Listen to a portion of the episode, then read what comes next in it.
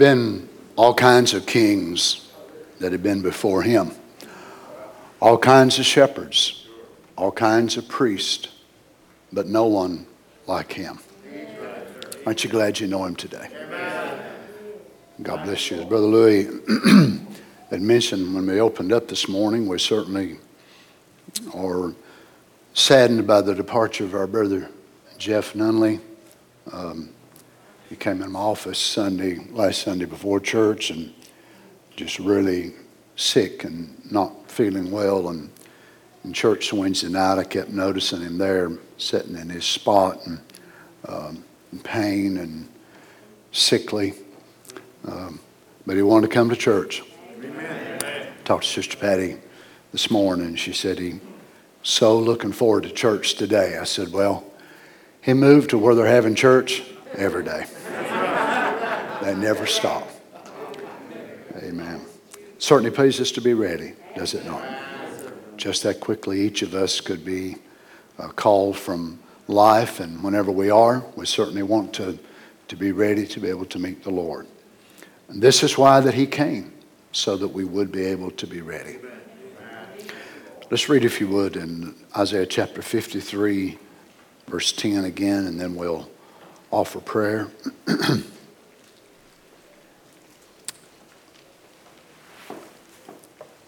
I can imagine for the prophet Isaiah saying these tremendous words over 3,000 years ago 2800, 2900, something. I forget exactly the date that this was written, but can you imagine 2,500 to 3,000 years ago whenever this was being written? And it must have been so strange for him saying these words. Yet, by inspiration, he said them and he believed they were from God, but he had no way to actually prove they were the people in that day that believed this man to be a prophet, they began to write down the words of these men. It was pondered, looked at, and wondered for centuries, for millennia, actually. And once it came to pass on the earth, the majority of the people never even knew it was there. Thousands of them that had the opportunity to accept him turned him down because he didn't come the way they thought he should. Listen as the Spirit of God inspires this prophet. Yet it pleased the Lord to bruise him. He has put him to grief. When thou shalt make his soul an offering for sin, he shall see his seed or offspring he shall prolong his days, and the pleasure of the Lord shall prosper in his hand. Now, listen carefully how that he says this. The pleasure of the Lord, or the Lord's desire, the Lord's will, the Lord's intent, the Lord's purpose shall prosper in his hand. So, here for the first time since the fall of man, on the earth. God was able, the Spirit God, to deliver His purpose into the hands of a human being. And with such confidence that the pleasure of the Lord, God's desire, and the pleasure of the Lord shall prosper in His hand. Truly, the one to meet the breach between divinity and humanity. He shall see of the travail of his soul and shall be satisfied. By his knowledge shall my righteous servant justify many, not everybody, but many, for he shall bear their iniquities. Therefore will I divide him a portion with the great, and he shall divide the spoil with the strong because he has poured out his soul. I want you to notice the contrast here between verse 10 and verse 12. According to this messianic prophecy, he has put him to grief when thou shalt make his soul an offering for sin. So, this, of course, is the eternal that will make the offering of the body, or as we call it, the Son. When the eternal will make his body as an offering. But notice verse 12 and the humanity, how it's brought in, because he has poured out his soul unto death. So the supernatural had so much to do, and the human had so much to do. Can't you see yourself? The supernatural will help us to do what we cannot do, but the supernatural will never do what we're supposed to do. Now, the supernatural could make his soul an offering for sin, but the will must come from the man, Christ Jesus. God can only help us to get that because he has poured out his soul unto death. He was numbered with the transgressors, and he bare the sin. Notice now, you argue with this if you want to. The Bible does not say everybody. That's right. He bare the sin of many. I'm so glad I can say I'm one of them. He bare the sin of many and made intercession for the transgressors. How many would like to be remembered today before the Lord in prayer as we pray? I want to mention a couple of more requests um, additions to what Brother Louis has done. Mentioned Brother Homer Longoria received a text from his son Gary this morning, and he, Brother Homer, has been diagnosed with a type of pneumonia. And there is a type of pneumonia that's being associated with the COVID, so they're praying that it's not that. Brother Homer certainly has a weakness in his lungs, bronchitis, different things that he's had in the past. So we want to remember our brother that God will be with him. Also, Brother Matt Watkins from down South Carolina has been diagnosed this week positive for the COVID. Because of that, Brother Jason has shut down their church for several services just to make sure that it's not being spread. So I know they would appreciate our prayers today. Also, Brother Kirk Sacker's um, sister has a real need in her body, and I want to preach with this prayer class today. And if you'll just help me pray over it, all of our requests, and let's just take them before the Lord. Heavenly Father, as we come before you today, no doubt, Lord, as myself, the requests that Brother Louis read and made known, most of us probably cannot even remember them. We've been so overwhelmed this year with so many needs. Lord, it seems like every day it's a new one. This one will get better, and then this one has something else. And in time, that one will get better, and another, and on and on it goes.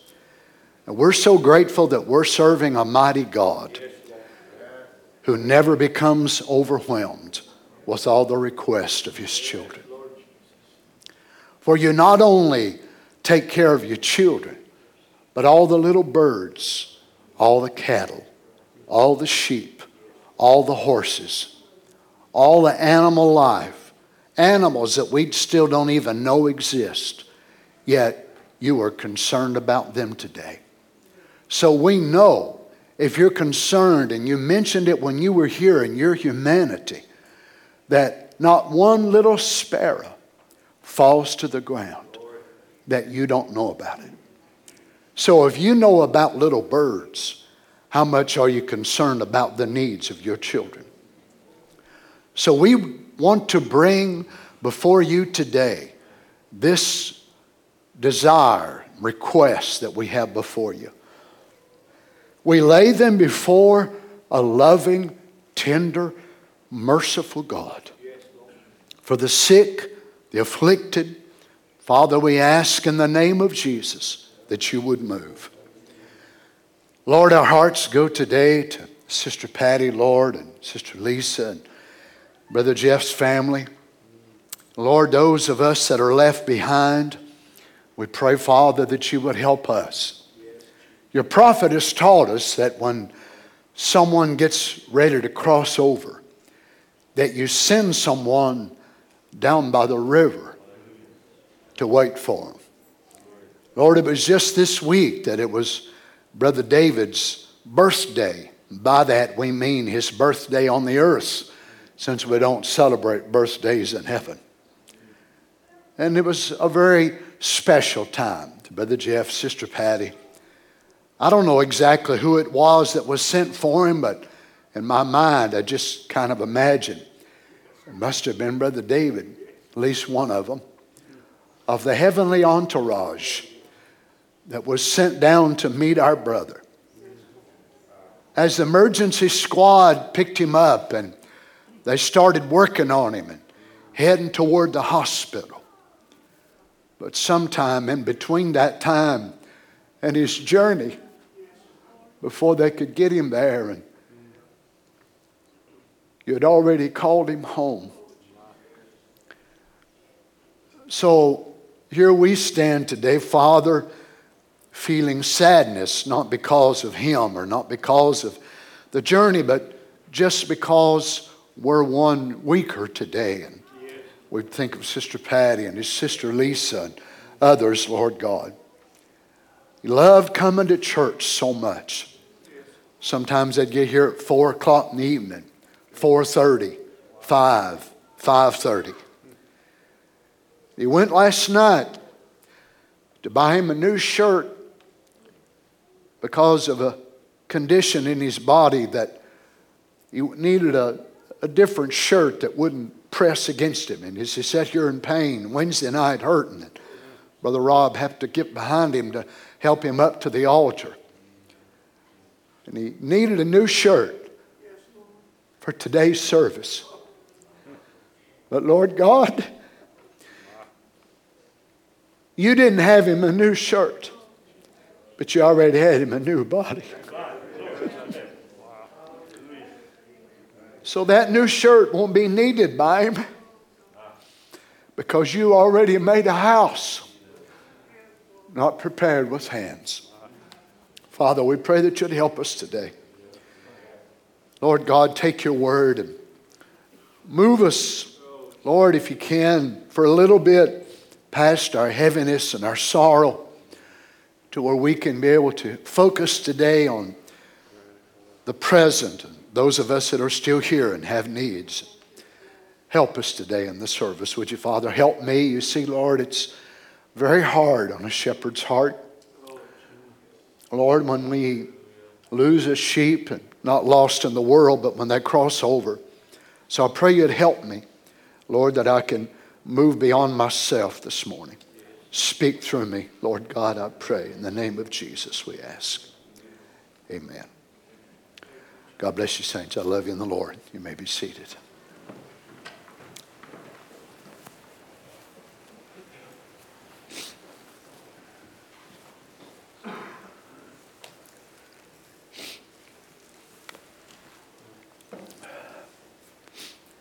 Tomorrow evening, after the sun sets, about 10 degrees above the horizon, of the sunset.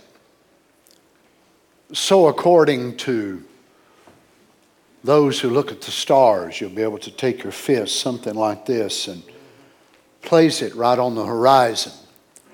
And you'll be able to look just above your fist and you'll see the merging together of something that hasn't happened in this magnitude since the year 1226. and That is where the ringed planet of Saturn and the giant Jupiter will come together in their solar paths. It's not been like this for all of these years, and we know that God declares things in the heavens before He does it on the earth. The astrologers are saying that this is a great heavenly sign of a coming of a new age, that the gay rights people will start having more liberty because the stars are declaring it. The people who are born under Sagittarius and those under the different birth paths will see a financial upswing in their luck.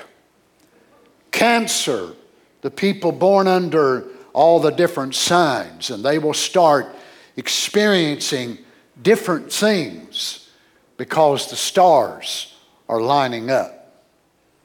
Well, I'm not too much of an astrologist, as you know, or I don't understand too much about astronomy, but I do know my God wrote his first Bible in the stars. And this time of the year, of course, is the season that we set aside for the human manifestation of our Lord coming on the earth. Although we know he was not born December the 25th, but he was born in the time of the spring. So, scientists say this happened again, of course, in 7 BC. And then the three stars also aligned, which was Saturn, Jupiter, Venus. But this was around 4 BC. And we know that it was the three great stars, the three great heavenly bodies, that actually aligned and the three came together and made one. Now, it looked like it was just one star on the earth, but it actually was the three solar paths of these three great giant stars that had come together. And it was only visible from the earth. If we would move out beyond our earthly place here, we would go into a path that would be either higher or lower than the earth's place in the atmosphere where God placed us, it wouldn't even look the same way at all. But God so placed the orbit of the stars where they would be so visible from our planet alone. I've been in Africa, New Zealand, Australia, different parts of the world, and I love the, scar, the stars, the skies at night. So no matter where I'm at in the different parts of the world, I always look up and I want to see the arrangement of the stars. And it's quite amazing. Uh, we were a couple years ago in Switzerland and France and was able to have some meetings there. And at nighttime, uh, I would go out and step out on the balcony there of the hotel where we were, and the Swiss Alps were right in front of us and right behind us, literally right behind us. And to look out at night and see the orchestration of the stars and the way that they look from there in Switzerland, so much different than the way we see it here.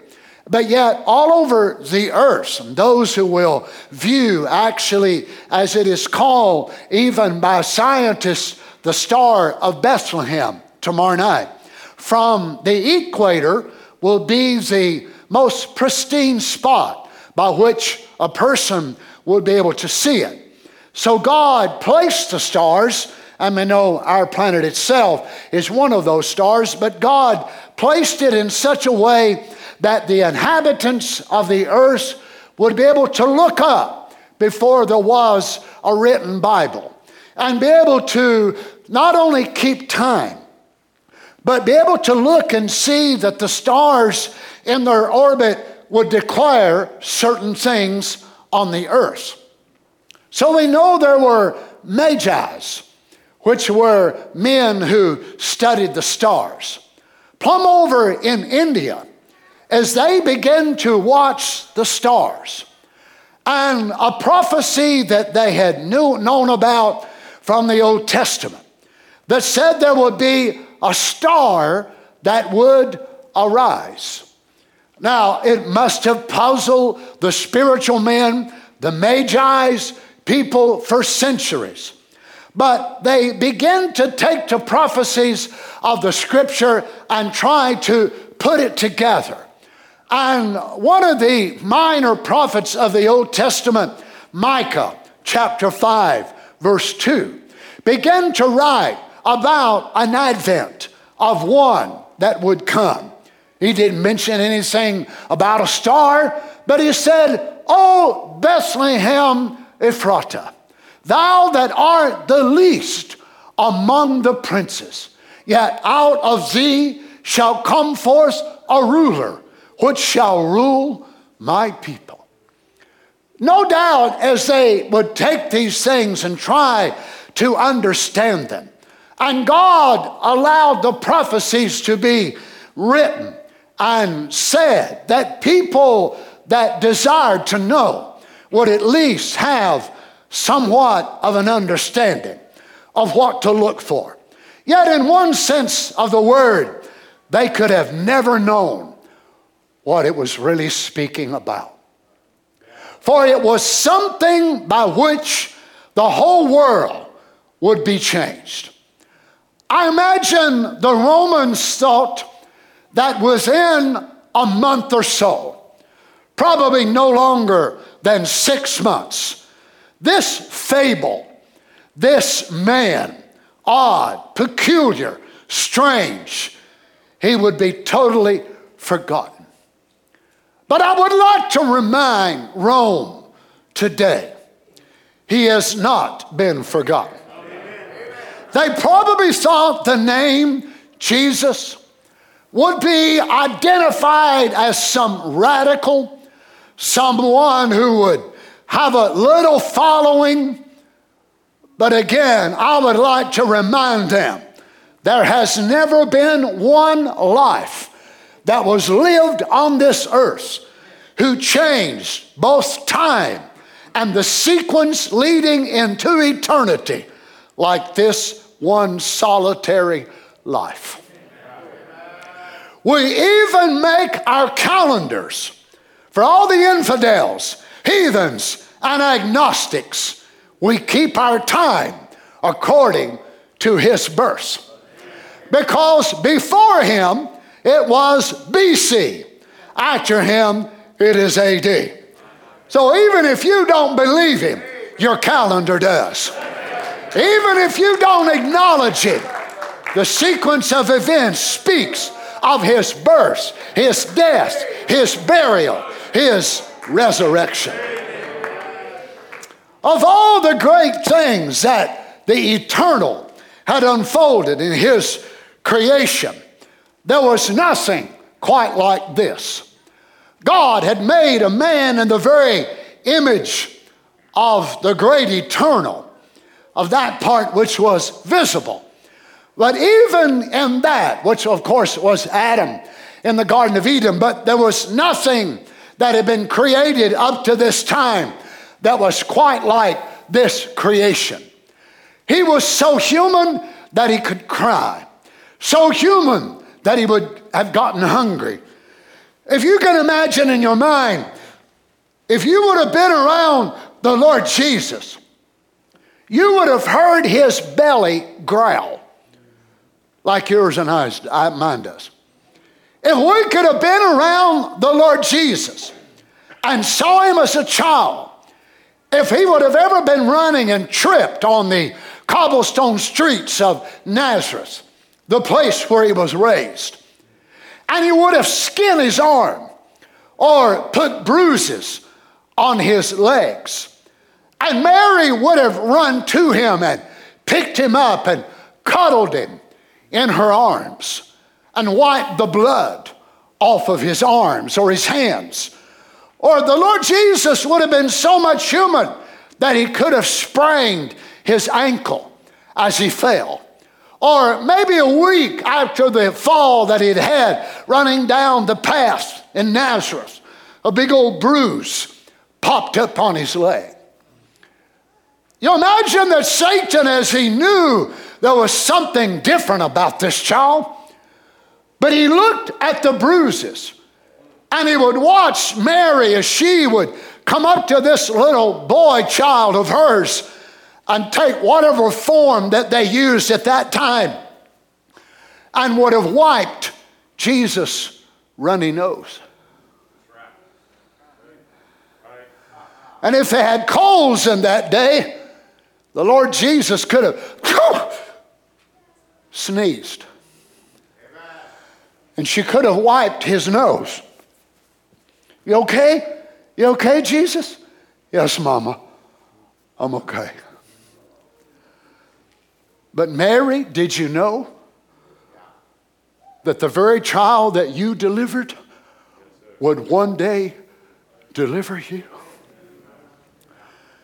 Did you knew? Did you know? Did it ever strike your heart that when you held his tiny hand and you looked into his tiny baby face, you was looking into the face of God?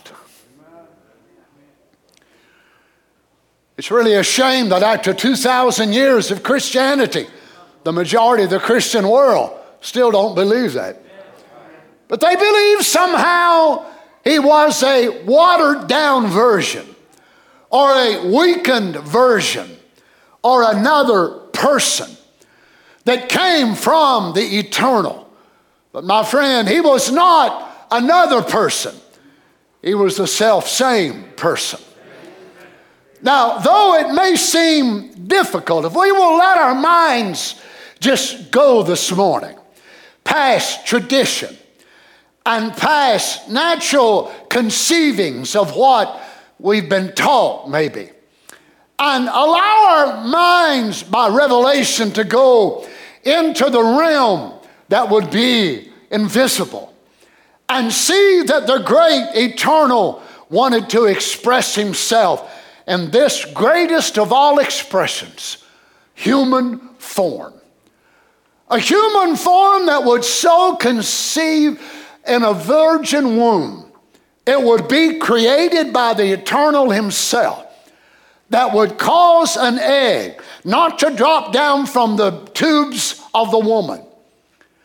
A germ that would not proceed from another male, but the eternal would create both egg and germ, and by a union, allow them to come together in a woman's body.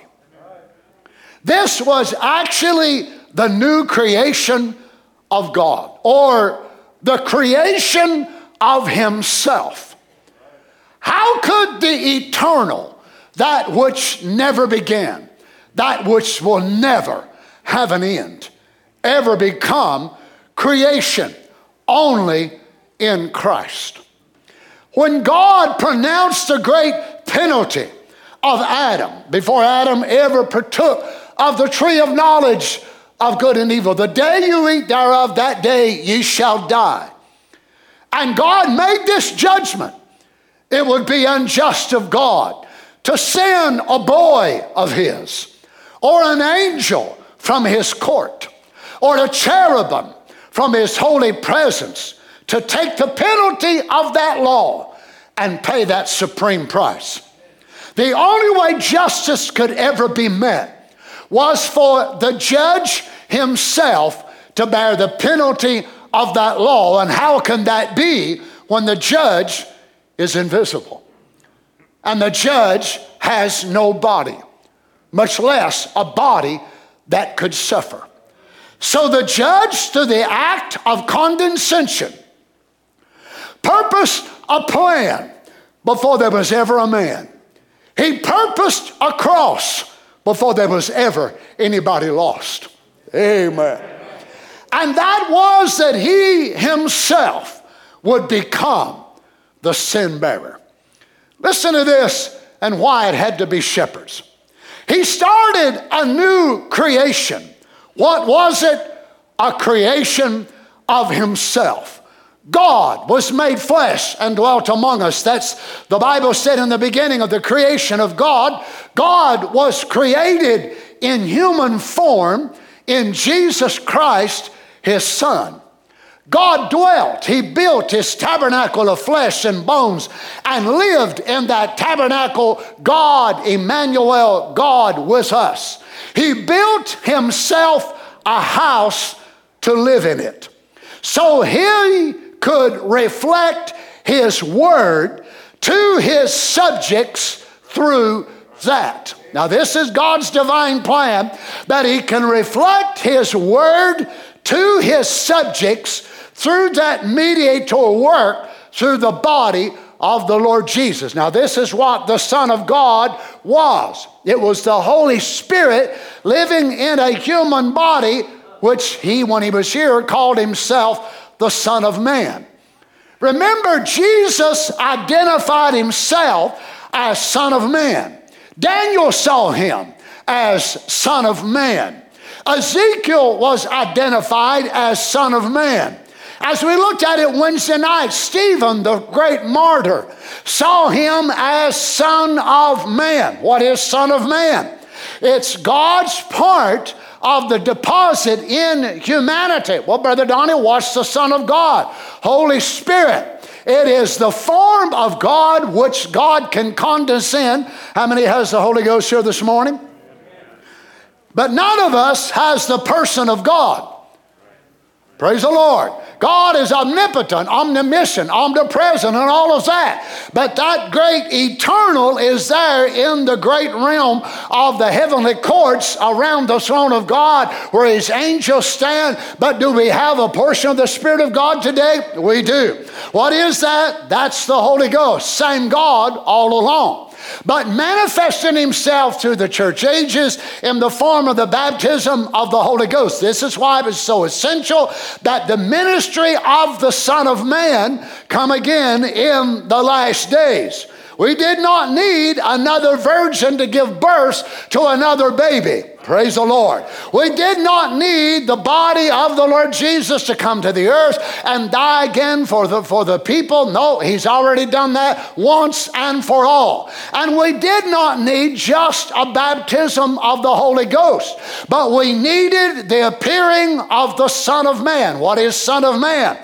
The attribute of the deity of God identified in a human body on the earth. Come on, saints the attribute of the deity of God, and when that comes on the earth, it is a special sign, and God declares it in the heavens. So when the Son of Man was on the earth in the days of the Lord Jesus, the heavens declared it. In our day, the heavens declared it. So I wonder, my brother, sister, I wonder if the signs in the heavens is not declaring that there's a bride on the earth. In 1962, the appearing of the star, of course, was a great sign, but it was a sign there was an infant bride on the earth. Surely by now, my, my, she's grown up. Amen. If it was in 1962, then what about 2020?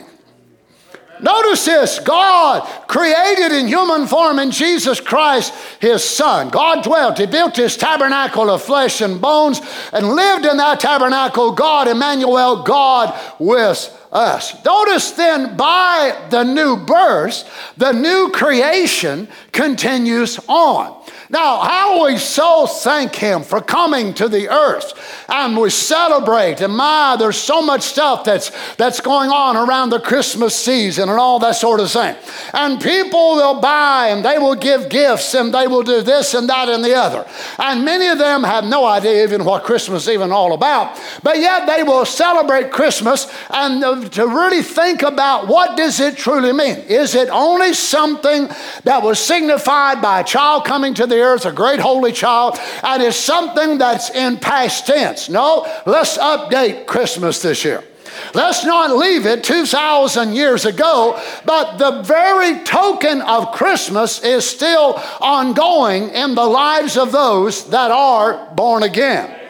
For Jesus Christ was the beginning of this new creation of God. So God did not create just one of this new species. So, what was this new species? It was God, divinity, living in a man, humanity. So, it was the invisible God, to wit, that God was in Christ, reconciling the world to himself. 1 Timothy 3.16, for without controversy, great is the mystery of God, and this God was manifest in the flesh, justified in the spirit, seen of angels, preaching to the Gentiles, received up unto glory. St. John 1 and 1, in the beginning was the Word, and the Word was with God God in verse 14, and the Word was made flesh and dwelt among us, and we beheld his glory as of the only begotten of the Father, full of grace and truth.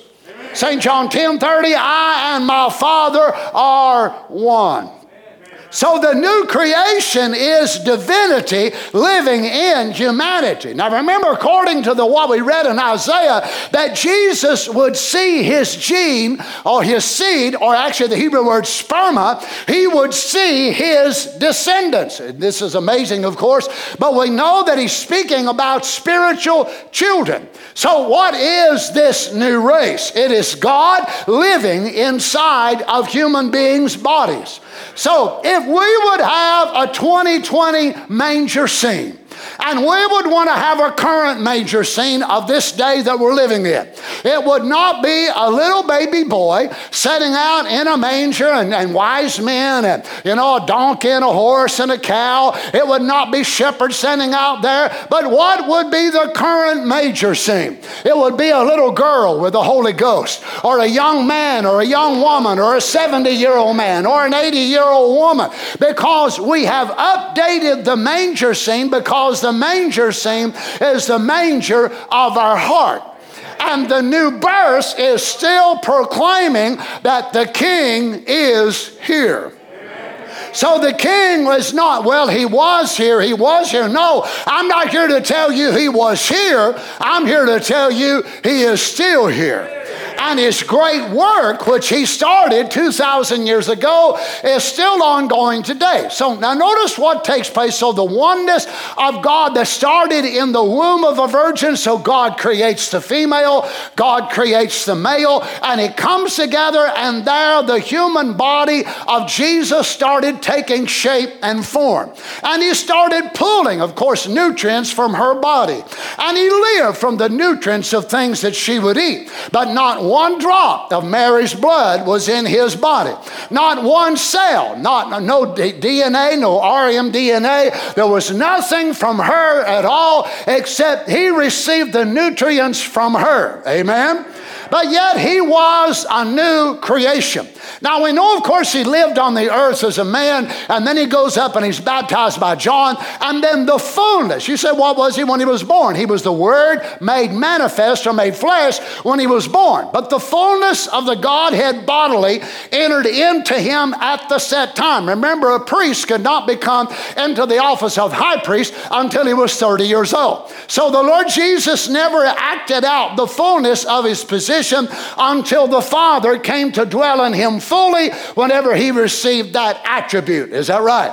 Then he lives his life. The life of God goes out of him. The body ascends up. He comes back in the form of the Holy Ghost. Now, what is it? God in the form of the Son of God, which is not a human body being divided. You didn't get a fingernail and you got a toenail and you got an ear and you got a finger of Jesus. None of us have the corporal body of the Lord Jesus. It's there in heaven today. Is that right? That's what we're waiting for to come in the rapture. So, what do we have? We have the baptism of the Holy Ghost. What is that? It's God broken down in a form by which He could divide Himself. You see, the eternal cannot be divided in His great eternal form.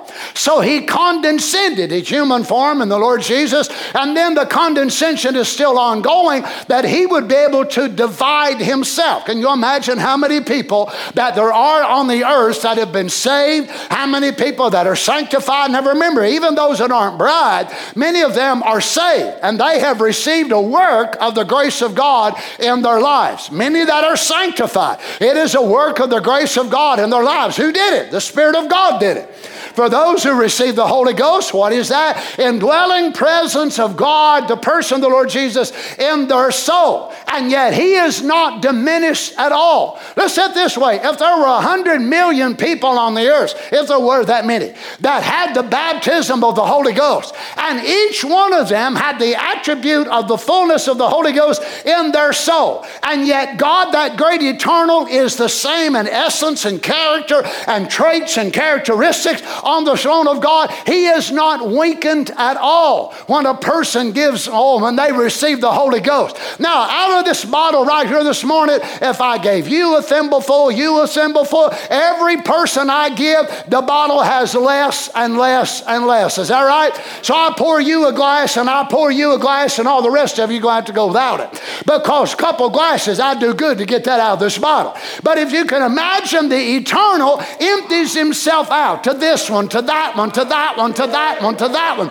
Can't you see what the Lord Jesus was doing when he was multiplying the fishes and the loaves? He was showing the eternal essence of the Almighty God. He was showing the eternal essence of once you bring into the resurrection that you can break it off and it grows back, break it off and it grows back, break it off. Oh, hallelujah. Every person here today with, with the Holy Ghost. Then what about those in Africa and India and around the world? Every one of those that have it. And yet there he is in the great presence of Almighty God. He is not one bit weaker now. There's more people, think of it. There's more people on the earth today with the Holy Ghost than there has ever been.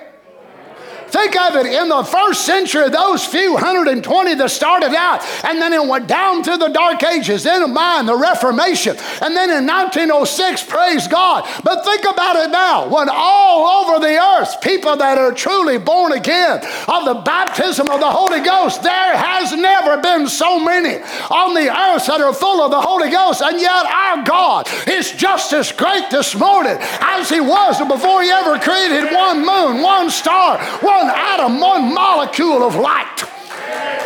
Hallelujah.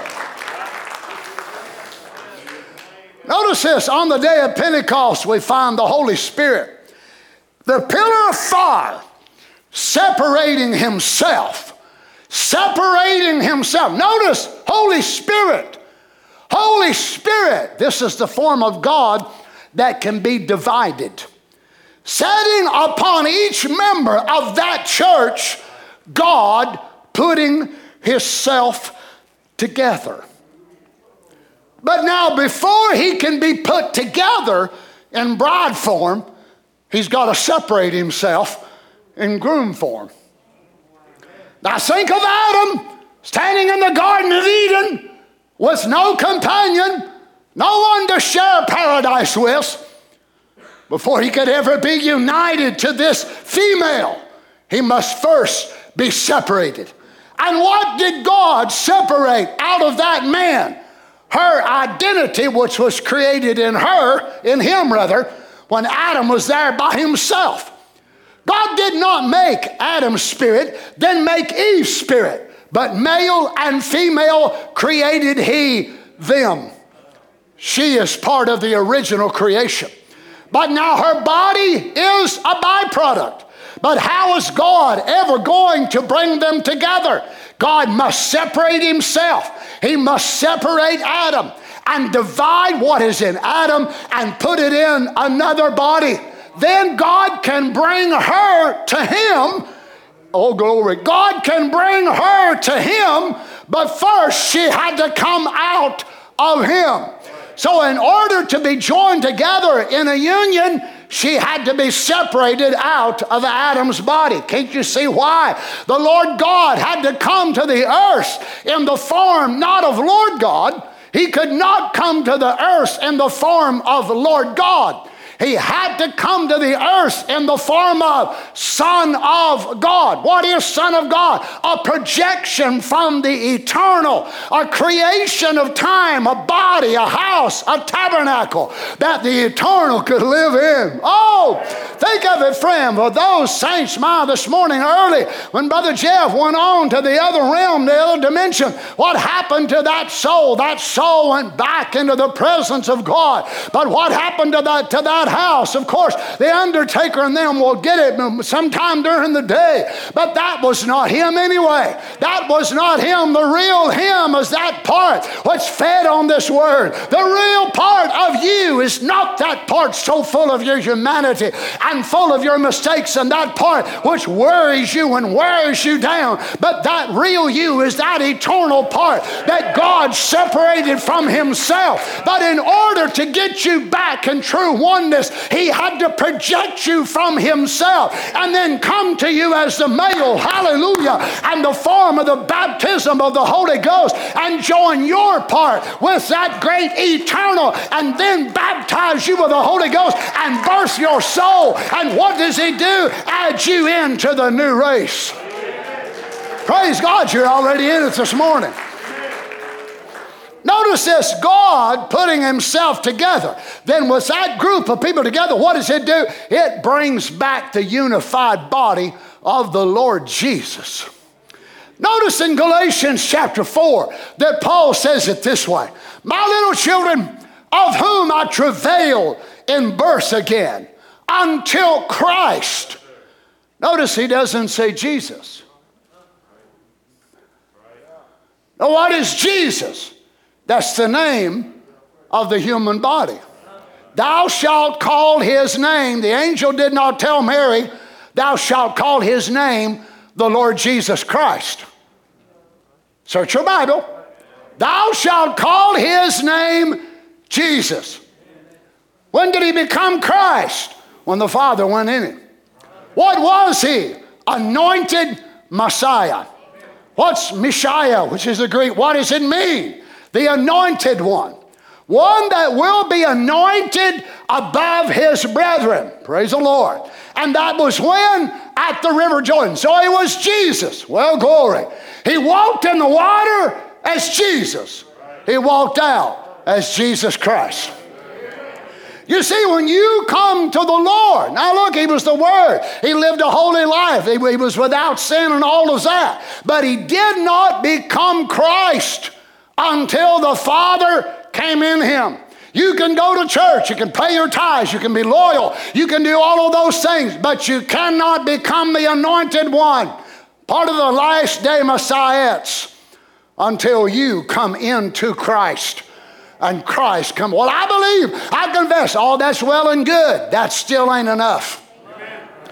My little children, of whom I travail and burst again, until Christ be formed in you. So, what is it that Paul is wanting to see? He's wanting the work of reincarnation on a divine level to take place in the people of God. And your Paul sees his part as a messenger sent from God that he was the one actually travailing. What was he doing? Bringing the word of the hour laboring, trying to go about and be able to bring the gospel light expressed in human form. And Paul said, I'm travailing. It's amazing how he takes this on as if though he were a woman. Now we know a woman is what travails in birth pain, but yet Paul said, I am travailing again that the Christ could be formed in you. Notice again in Galatians 2:20, I am crucified with Christ. Nevertheless, I live. Yet not I, but Christ that liveth in me. Notice again, he does not say Jesus. Why? Because the body Jesus is there on the throne of God. What is Christ? Son of God. The anointing. That part which can be divided. You understand what I'm saying, children? You've got a part. You've got a part. You've got a part. Everyone here today with the Spirit of God in your life, you've got a part. But that's not Jesus, that's Christ. Son of God. Baptism of the Holy Ghost. God dividing the second Adam, releasing out of the body of the Lord Jesus his wife. What come out of his body? Water, blood, spirit. How do we get back into that body? Shaking a preacher's hand, joining a church, coming to church, paying your tithes, being a good person. We come back. Water, blood, spirit. Then he separated us, divided us, that he might reunite us again, but reunite us in our own identity. You see, he dwelt with us in his mind. But he didn't want us to be in his mind, he wanted us to be around his throne. He wanted to share his kingdom with us. He wanted us to have houses. He wanted to provide a place for us that there would be parks and gardens and trees. Oh, praise God. He knew that if He made you out of the earth, there would be an earthly identity with you your entire life. You watch them people that was carried beyond the curtain of time, and when Brother Branham went up there in that, that sixth dimension to see them, they said, We don't eat here, but one day we go back to earth and take up bodies. Now, can you imagine the sixth dimension? It's hard for us to comprehend it. It's perfection beyond perfection. Oh, everything that you can imagine is holy and righteous and pure, but there was something in them still longing for an earthly body. We don't eat here, we don't drink here, but one day we will go back to earth and take up bodies. Praise be to God. And you will present us to the Lord Jesus, and you will be judged first. Fifth seal. You will be judged first. And if you are accepted, and you will be. Amen. If you are accepted and you will be, then we will go in on your teaching. And Happy Valley said, Praise be to God. Will Paul be judged? Yes, every messenger will be judged. Well, if Paul's group makes it, so am mine. Where he taught, be baptized in the name of the Lord Jesus, I did too. Where he taught this, where he taught that, I did too. And millions of voices screamed out, We are resting on that. We are resting on that. Hallelujah. How many's resting on that this morning? Praise be to God.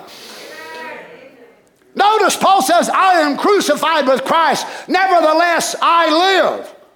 Whoa. How many eyes were there that Paul was talking about? Nevertheless, I am crucified.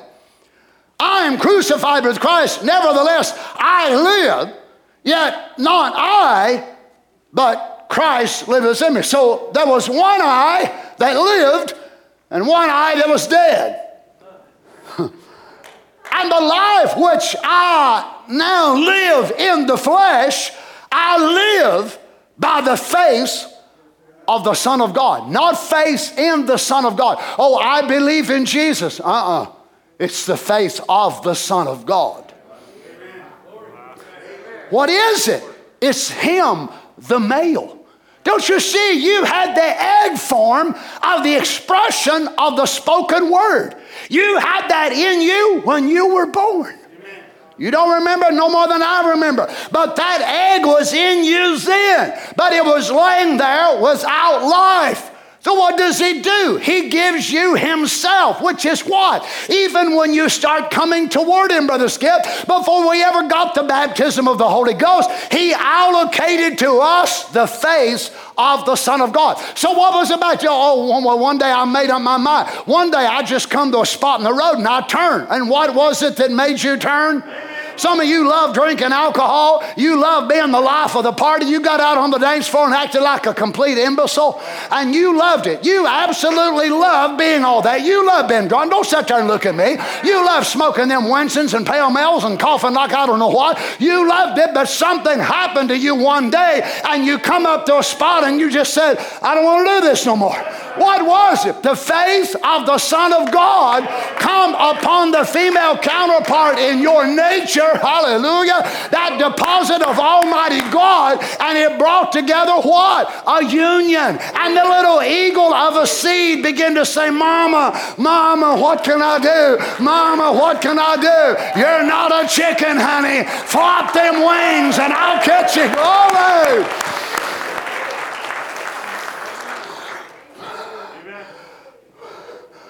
What a peculiar statement for this man to make.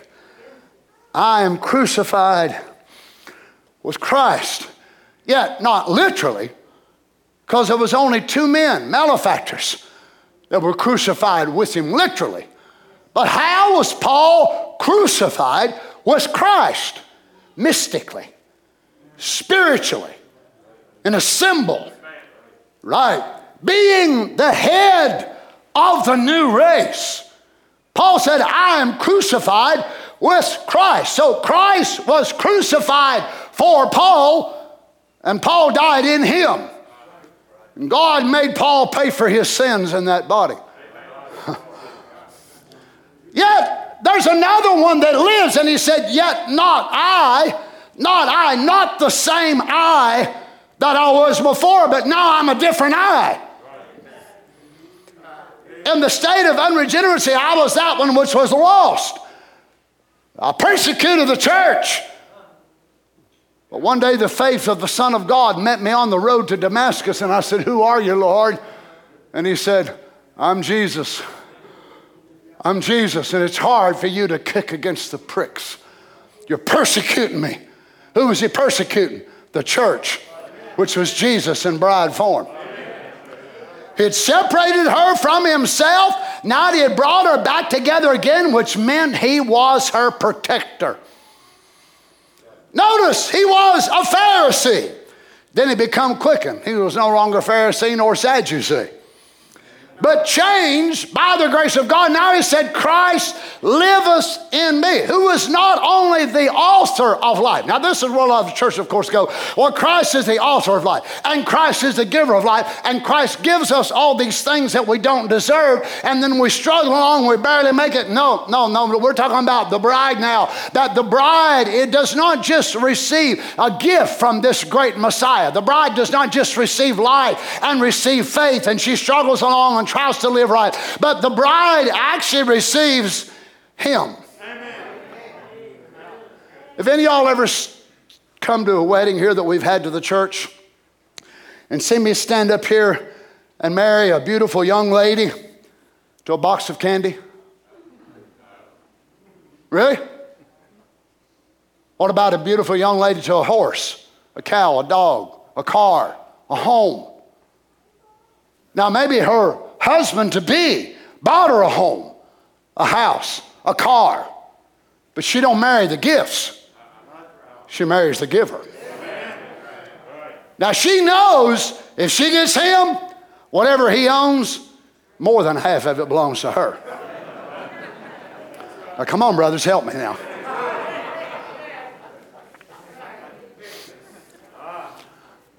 Oh my, a lot of times me and Carol go shopping and she'll buy this for the girls and this for the girls and this for herself and that for herself, and the cashiers will say, Don't you get nothing? And I've said this for years and years, and they always laugh and get a joke out. I said, Well, to be honest with you, ma'am, uh, my wife and I had this agreement 47 years ago. Everything would be 50 50. $50 for her, 50 cents for me. Y'all think that's funny, do you? You ought to try to live on that meager wage. So the Lord Jesus taken this upon himself. And he is the heir to everything. But what does he want to do? He's a loving husband. So he says, let everything be 50 50. Let her have my life. Let her have my name, my nature. Let her have everything. And I will take her sin, I will take her reproach, I will bear her shame, her humiliation. Even after I ascend into the heavens and become the high priest, I will not even receive my crown, my royal diadem, my robe. I will not even bear that for 2,000 years. I will stay in this stead of mediator for 2,000 years after my ascension, waiting for my bride to come. Can you imagine what king would wait for 2,000 years to get his crown? You understand, the Lord Jesus has not yet been crowned. Oh my, symbolism of the mystical part of what he is. What does he have on? He still has on the garments of the high priest. He still has blood on his garments. Why? Because you need blood. You need mercy. You need forgiveness. And as long as there's one in that book that needs it, he will provide it. Oh my. Notice this in Galatians 3:27. For as many of you as have been baptizo, dipped, immersed into Christ, have put on Christ. Being baptized in water appears only a symbol. Deacons can do that, preachers can do that, but there's only one that can take your soul and immerse it. You imagine here's a baptismal pool of Christ. So the Holy Spirit of God takes your soul and dips you. And you come up what? Wet with Christ. This is why we don't get a little da- a dish of water and sprinkle you. We don't believe in sprinkling here. We believe in being baptized.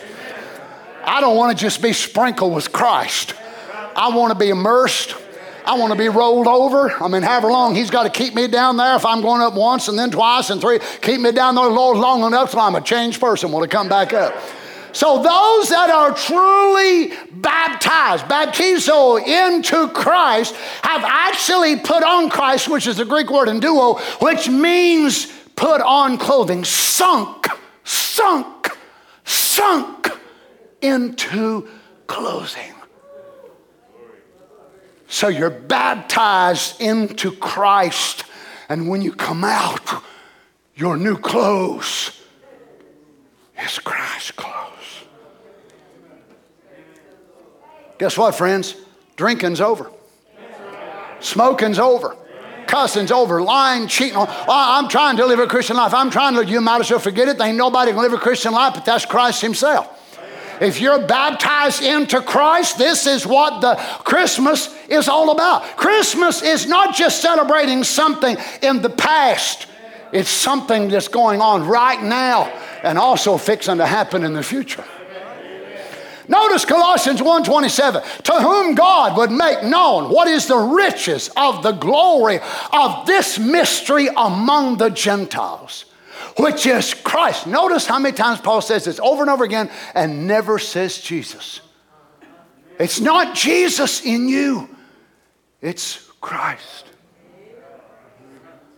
It would be impossible for the body of Jesus to get inside of my body. But Christ walked in me years ago. Sometimes when I go to preaching and something takes me and moves beyond my notes and moves beyond my thoughts, I don't know how to explain to you other than this way. And it's like another person starts looking out of my eyes. And I go to saying things that I've not even ever even thought about in my life. Carol told me the other day, she said, That must be awesome. I said, It is awesome, but it's also scary.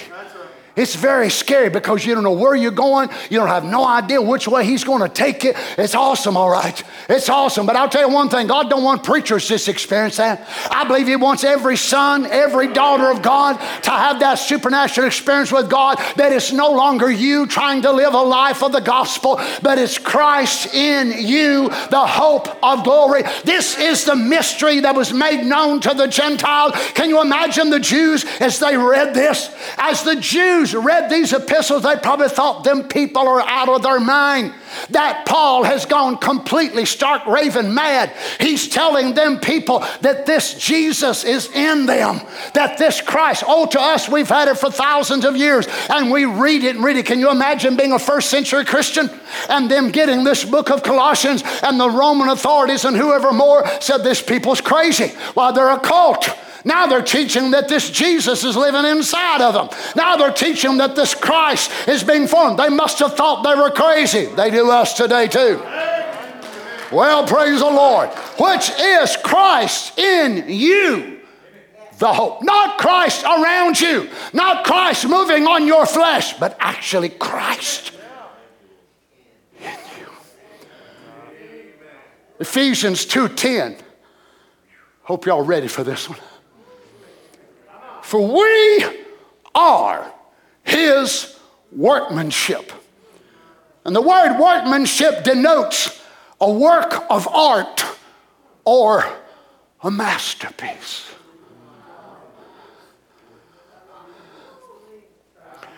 So, y'all sitting there thinking, and you are a masterpiece? Yep. Gray hair and all wrinkles and all. Oh, but don't focus so much on the outside. Ah, I, I, certainly, by the grace of God, am kept by the grace of God. But the real work of art is a work of the heart. It's not just the outside part, because as we know, we will certainly all go by the way of death unless the Lord comes first. But we are His workmanship, and God don't make no junk. Notice this we are his workmanship, created. Lord, children. Created in Christ Jesus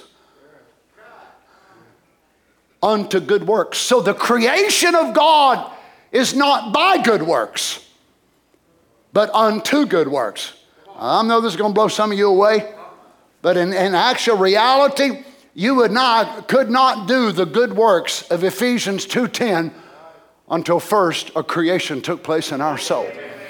Now we say, well, I do this and I do this and I do that, and that's good work. But watch Paul shows how contrasting that these types of work, these are a type of works that is beyond human capability. Oh, you're saying, well, I donate so much to the, uh, you know, to feed the poor, and, and I really dig deep down there. I'll walk by the Salvation Army and I give them a quarter. Boy, you are digging deep, ain't you? Oh, I tell you what, I, I help buy food bags and this and that and the other. That's not the good works he's talking about. We were so far from these works, we had to be recreated to even start doing them. This is not something, what I, if I'll quit this and quit that, I'll come to Christ and I'll be good enough. You'll never be good enough. There is none good but God.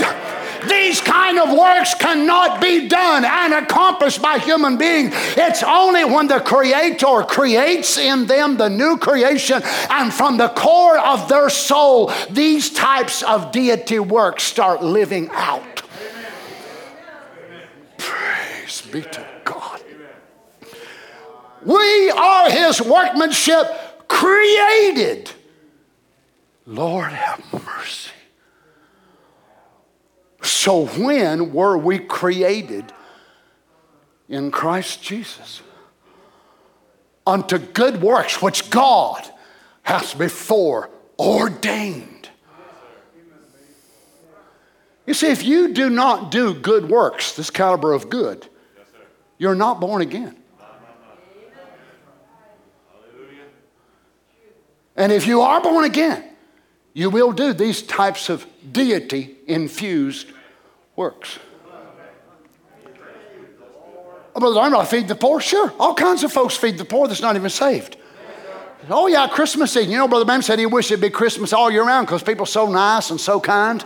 Except you're looking for a parking spot in the mall or, you know, Walmart or something like that, and they'll run over you then. So be careful here this next week, okay? But there's something about Christmas, and people go to oh my holly jolly and giving and doing this and that and the other. And it does move people. We know that. But how would you imagine a world where every day, every day. no death, no suffering, no heartache, no trouble, no baby's gonna die, nobody rush to the ER. There won't be no ER. There won't be no hospital. There won't be no suffering. And how is it all possible? Because God became a baby. Praise be to God. You see, we are not saved by good works, but we are created unto good works. So little inward capacity of our humanity had this capability in us that we actually had to be created to be able to do it. Created unto good works. Notice this, verse 24 of Ephesians 4 that ye put on, ah, the new man, which after God is created. Lord, children, the new man is created after the image of God. That ye put on the new man, which after God is created in righteousness and true holiness. David said it this way in Psalms 102, verse 18 This shall be written for the generation to come, and the people which shall be created shall praise the Lord. I want you to notice that David didn't say generations. Why? Because God ain't got grandchildren or great great grandchildren or great great great great great grandchildren. God's got one generation. I'm standing right here today and I'm a full blooded brother to Peter, James, John, Paul, Bartholomew, Matthew, Luke, John. Is that right? Notice what will happen to this. This shall be written for the generation to come, and the people which shall be created. And what are they going to do? Praise the Lord. Amen. Isaiah 43 21, this people have I formed for myself. They shall show forth my praise. Brother, sister, this is another true sign that you've truly been born again. It creates a desire to praise your Lord. Created after the image of God. So, let me close with this the divine image has been restored to the souls of those who are born again.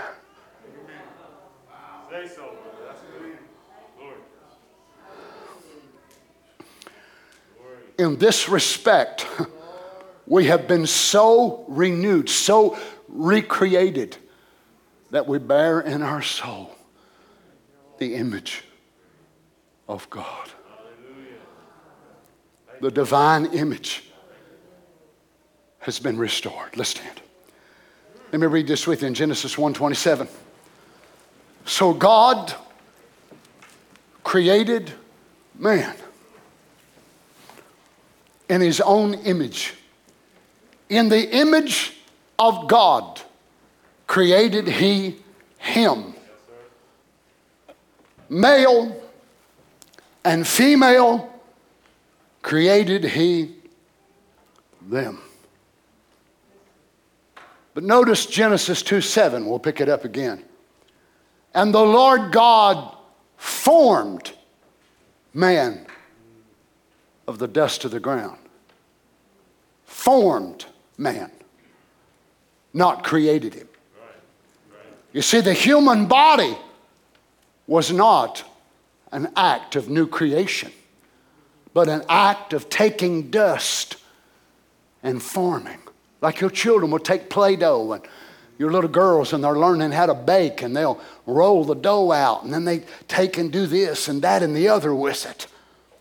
So here was the eternal stepping down in the revealed form, which was Christ, the Logos, that looked like a man. And God formed him. Imagine the great eternal taking dust and forming fingers.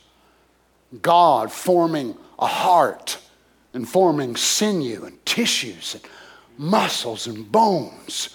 But God didn't create him, not this man of Genesis 2 7.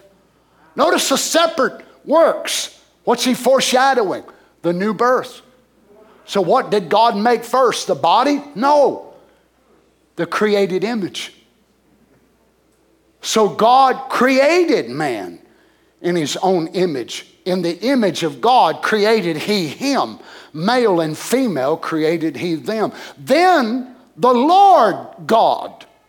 Notice it is God created in Genesis 1, but the Lord God formed in Genesis 2 of the dust of the ground and breathed into his nostrils. So here he stands, lifeless. So God shaped all the dust together. And we don't know, he might have took a little moisture and put it together with the cosmic lights and the moisture and the calcium and the potash and scraped it all together. He might have got his hands wet. Ain't no wonder that he'd done that when he was here to rub on some guy's eyes.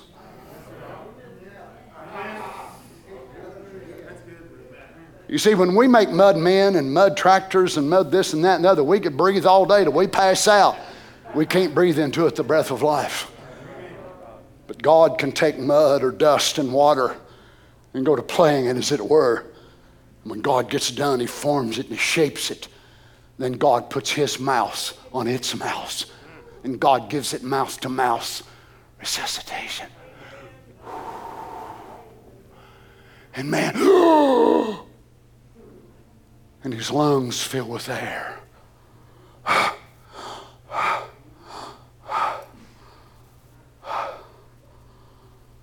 Praise God. Notice. Paul says in Galatians 6:15, "For in Christ Jesus neither circumcision availeth anything, nor uncircumcision, but a new creature." This is what happened to you when you got the Holy Ghost. The Lord God breathed into your seed gene the breath of life. He was the masculine upon your feminist recipient. And your seed jumped to life. Why? When you recognized the other thing was just tradition and all that sort of thing, and you recognized the very word of God was eagle food, you heard from your theophany. I didn't even know I had one. Did you? I didn't even know I had a theophany, but I heard from it. What is it? My representation in the eternal. Praise be to God. Christ being formed in us. Now, we hear said all along, and I, I, if, if I wouldn't be thrown in jail and thought crazy, I would say it out, out here in the world for the rest of this week. Merry Christmas, Merry Christmas. That's what we hear. Merry Christmas, Merry Christmas. But if I would update it to where it is, it's Merry Christ in us. Merry Christ in us, Merry Christ in us, Merry Christ in us, Merry Christ in us, Merry Christ in us.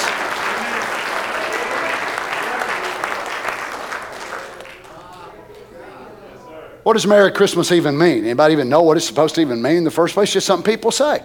If you'd ask most people, what does that even mean? Well, well, I don't want you to be happy in Christmas. Well, I want you to be happy after Christmas, so I'll say Merry Christ in us. I want you to be happy on Groundhog's Day. I want you to be happy on leap year. I want you to be happy every day of the year that you can be happy, and Christmas won't do it for you. Because before long, Christmas will be gone and all of that will be past and it'll be behind us. Thank God for another year. But, brother, sister, I want to rejoice every day of my life with Merry Christ in me. I said, Merry Christ in me. Don't you love him with all your heart? God's appropriate gifts, the prophet says it this way this is the way to worship. You come and worship him, then you present your gifts. So, this is what the wise men done gold, frankincense, and myrrh, deity and service for death. They worshiped, and then they presented their gifts. Let's worship. Let's keep Jesus the center of all this, not Santa Claus. He sees you when you're sleeping, He knows when you're awake. He knows if you've been bad or good, so be good for goodness sake. Lies, lies, and more lies. He don't see you when you're sleeping. He don't know when you're awake. There's only one person that knows that, and that's God.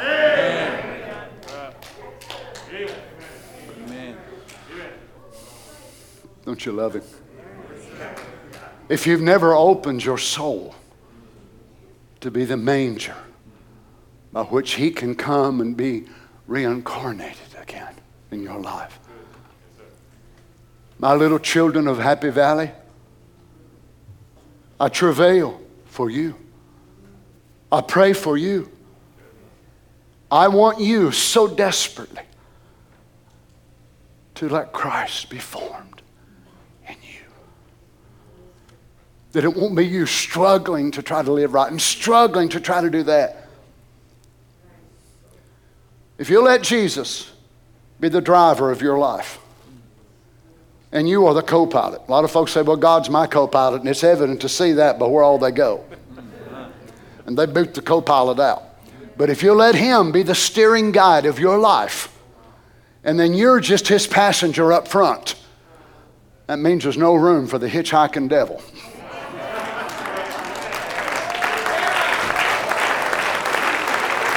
No seats available. Hallelujah.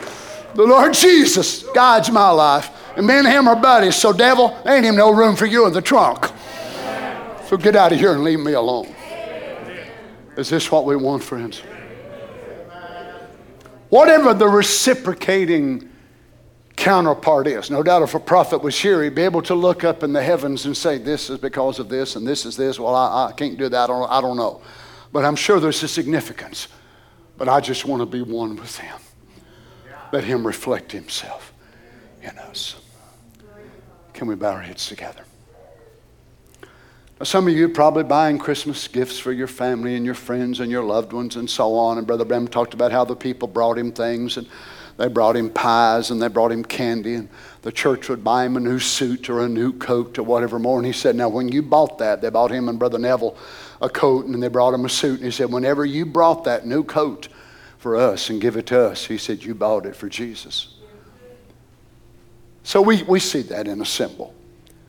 So some of you are so concerned about buying this one something. Oh, will they like it? Oh, I don't know. I'll, I'll give them money. And we get so caught up with such. But what about the King of eternity? Have you thought about what you might want to give him during this season since he's really the reason that it's all about, supposedly? What are you going to give Jesus for this Christ in us time? He don't want a gift card from Kohl's. He, he don't need a gift card from Outback or Red Lobster or I'll tell you what he wants. He wants something that's so feeble and so broke down and so weak. Something that's so insufficient. And that something is you and I. Are we willing in this season of giving to give Jesus our all? What about it, friends? men, women, boys, girls. If there's a part of you that you've kept back, why don't you wrap it up in the wrapping paper of humility and grace? Put crown it with a little bit of love and gentleness. And say, Lord Jesus, I've kept this from you ever since I've been saved. I've kept this secret part of my life and this secret sin. I'm sorry. I want to give it to you Lord. visible audience, invisible audience as well. Lord Jesus, thank you so much for coming to the earth. We know, Lord, you wasn't born during this time of the year, but it's the time we know where this actually originated from. It was Constantine that wanted to merge over Christianity into the time of the Roman circus. So, this time of the year was the time of the Roman circus and Jupiter, his birthday, and a lot of the heathen worship. So, Constantine supposedly had got saved, and his mother then went, of course, to Jerusalem to try to find all the sacred spots so they could start building churches. So, his mother, Many people may not know it, but his mother is the one who comes and tries to find out where Calvary was and where the tomb was and where he was born. There to this day is where many of the churches and mausoleums and so on stand because of Constantine's mother. Lord Jesus, we're so grateful. We don't have to look for the tomb where you were. We're more concerned about the manger where you are. Lord, we stood there a couple years ago and it's debated was it was this Calvary or was actually the Calvary outside the city called Gordon's Calvary? Is that the real place or is this the tomb where he was in? And others say, no, it wasn't there, it was over here. They're doing the same thing to you today. They're saying, oh, he's in our church. He's not over there with them. And others say, no, no, no, he's not over there with them, but he's here with us. But we believe where you are, you will identify yourself. You always did. So, this is what we want, Lord. Identify yourself that you're with us. Anybody can say, Jesus is in our church. Praise God. Adam could say, There's something in me longing for something, but I don't know what it is. I don't know what it is. But when you put him to sleep and he started coming out of that sedated stage, and he felt a hand, a hold of his hand. Maybe he batted his eyes several times, and you told the woman, stand near him. So when he comes to, you'll be the first thing he'll see. I can see him as he's laying there and he starts to bat his eyes. He's coming out of it, Lord. As I, have stood with many as they come out of major surgeries and watch them and they don't know where they are and they're trying to gain consciousness. And it must have been an awesome thing that day. He opens up his eyes and there she stands, the most perfect woman that ever drew a breath. Her blonde hair, her blue eyes. Praise God. How he must have looked at her and thought, Am I dreaming? What is this? Who are you? Where did you come from? But then it struck him. And he said, You are Ishai, which is a woman, because you came from Ish, which is man. Praise God. Lord Jesus, I pray the presence of God would come near every heart here today that don't have the true seal of the Holy Ghost. May that rush, that flutter of the new birth, may it consummate and pull their gene into the wind of God. May the breath of God breathe across this place today. May a teenage boy be born again. A 50 year old man, an 80 year old woman streaming the service. May the breath of God breathe across the world today until your children catch the breath of life. Then we will put on Jesus Christ. We'll live Jesus on Monday, Tuesday, Wednesday, every day out of the week. Help us, Lord God, I pray. Oh, Jesus. If the word that was formed in Mary and it could come to pass in her. Surely it can be born in us today, Lord. Let your word be formed in me, Lord Jesus. How many is that your desire? You want the word to be formed in you. Not a church, not shaking a hand, membership, but Christ in you, the hope of glory. So in the rapture, what's he coming for? Himself. Himself. Who's living this Christian life? Himself in surrendered bodies. Hey, let's sing something together. Can we just worship him just a few minutes before we go? You appreciate him coming to the earth? You're the reason, friends. I'm the reason. He wants to live himself in our lives. Let's just worship a little together before we go.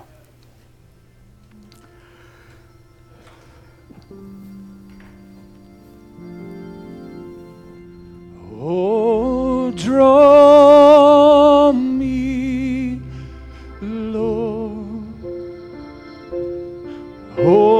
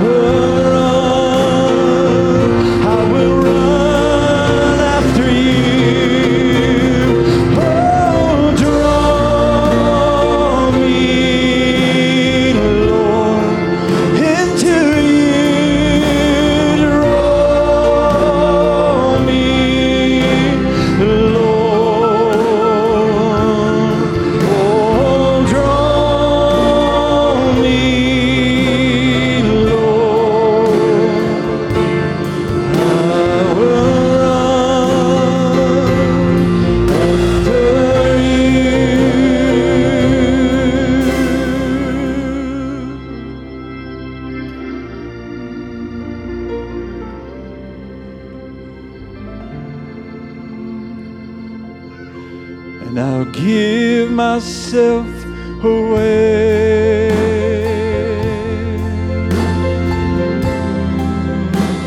I give myself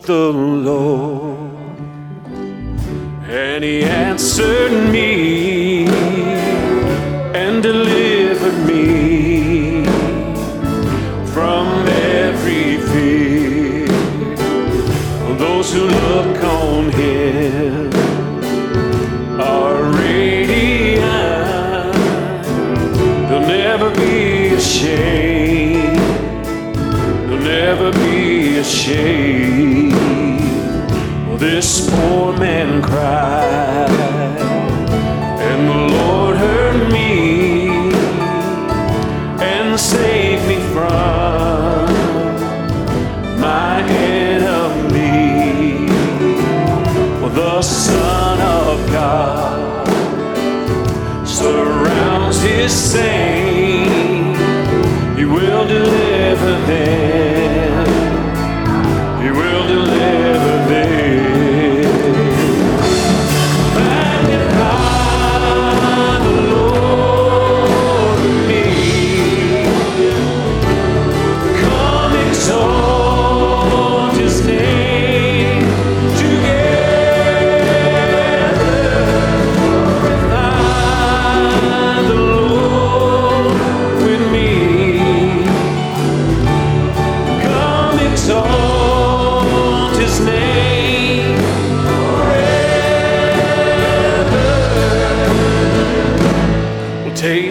see that the Lord is good.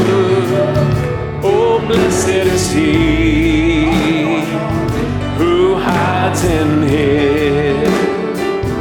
Oh, fear the Lord,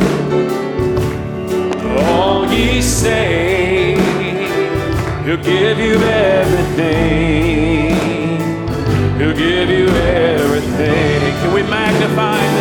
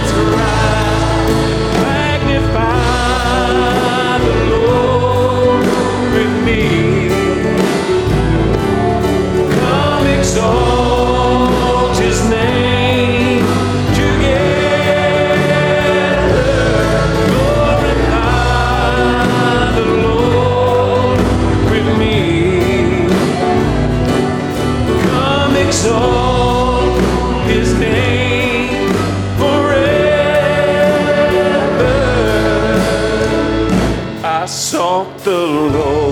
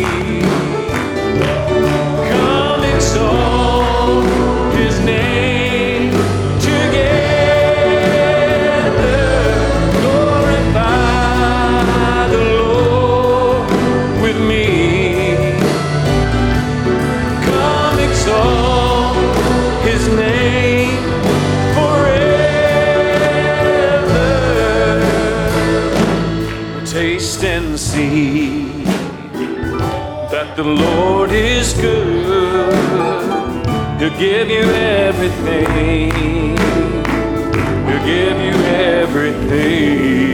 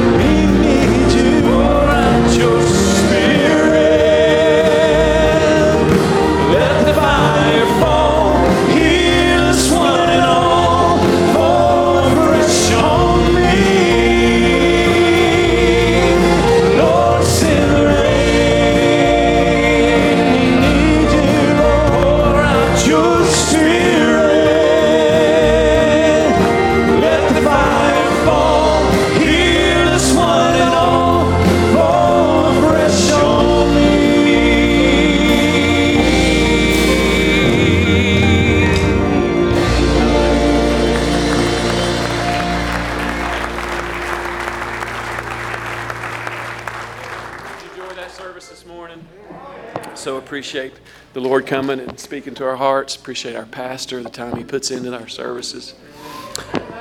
Pray that everybody here has a wonderful Christmas. Just that you have a great time with your family. And let's pray for each other.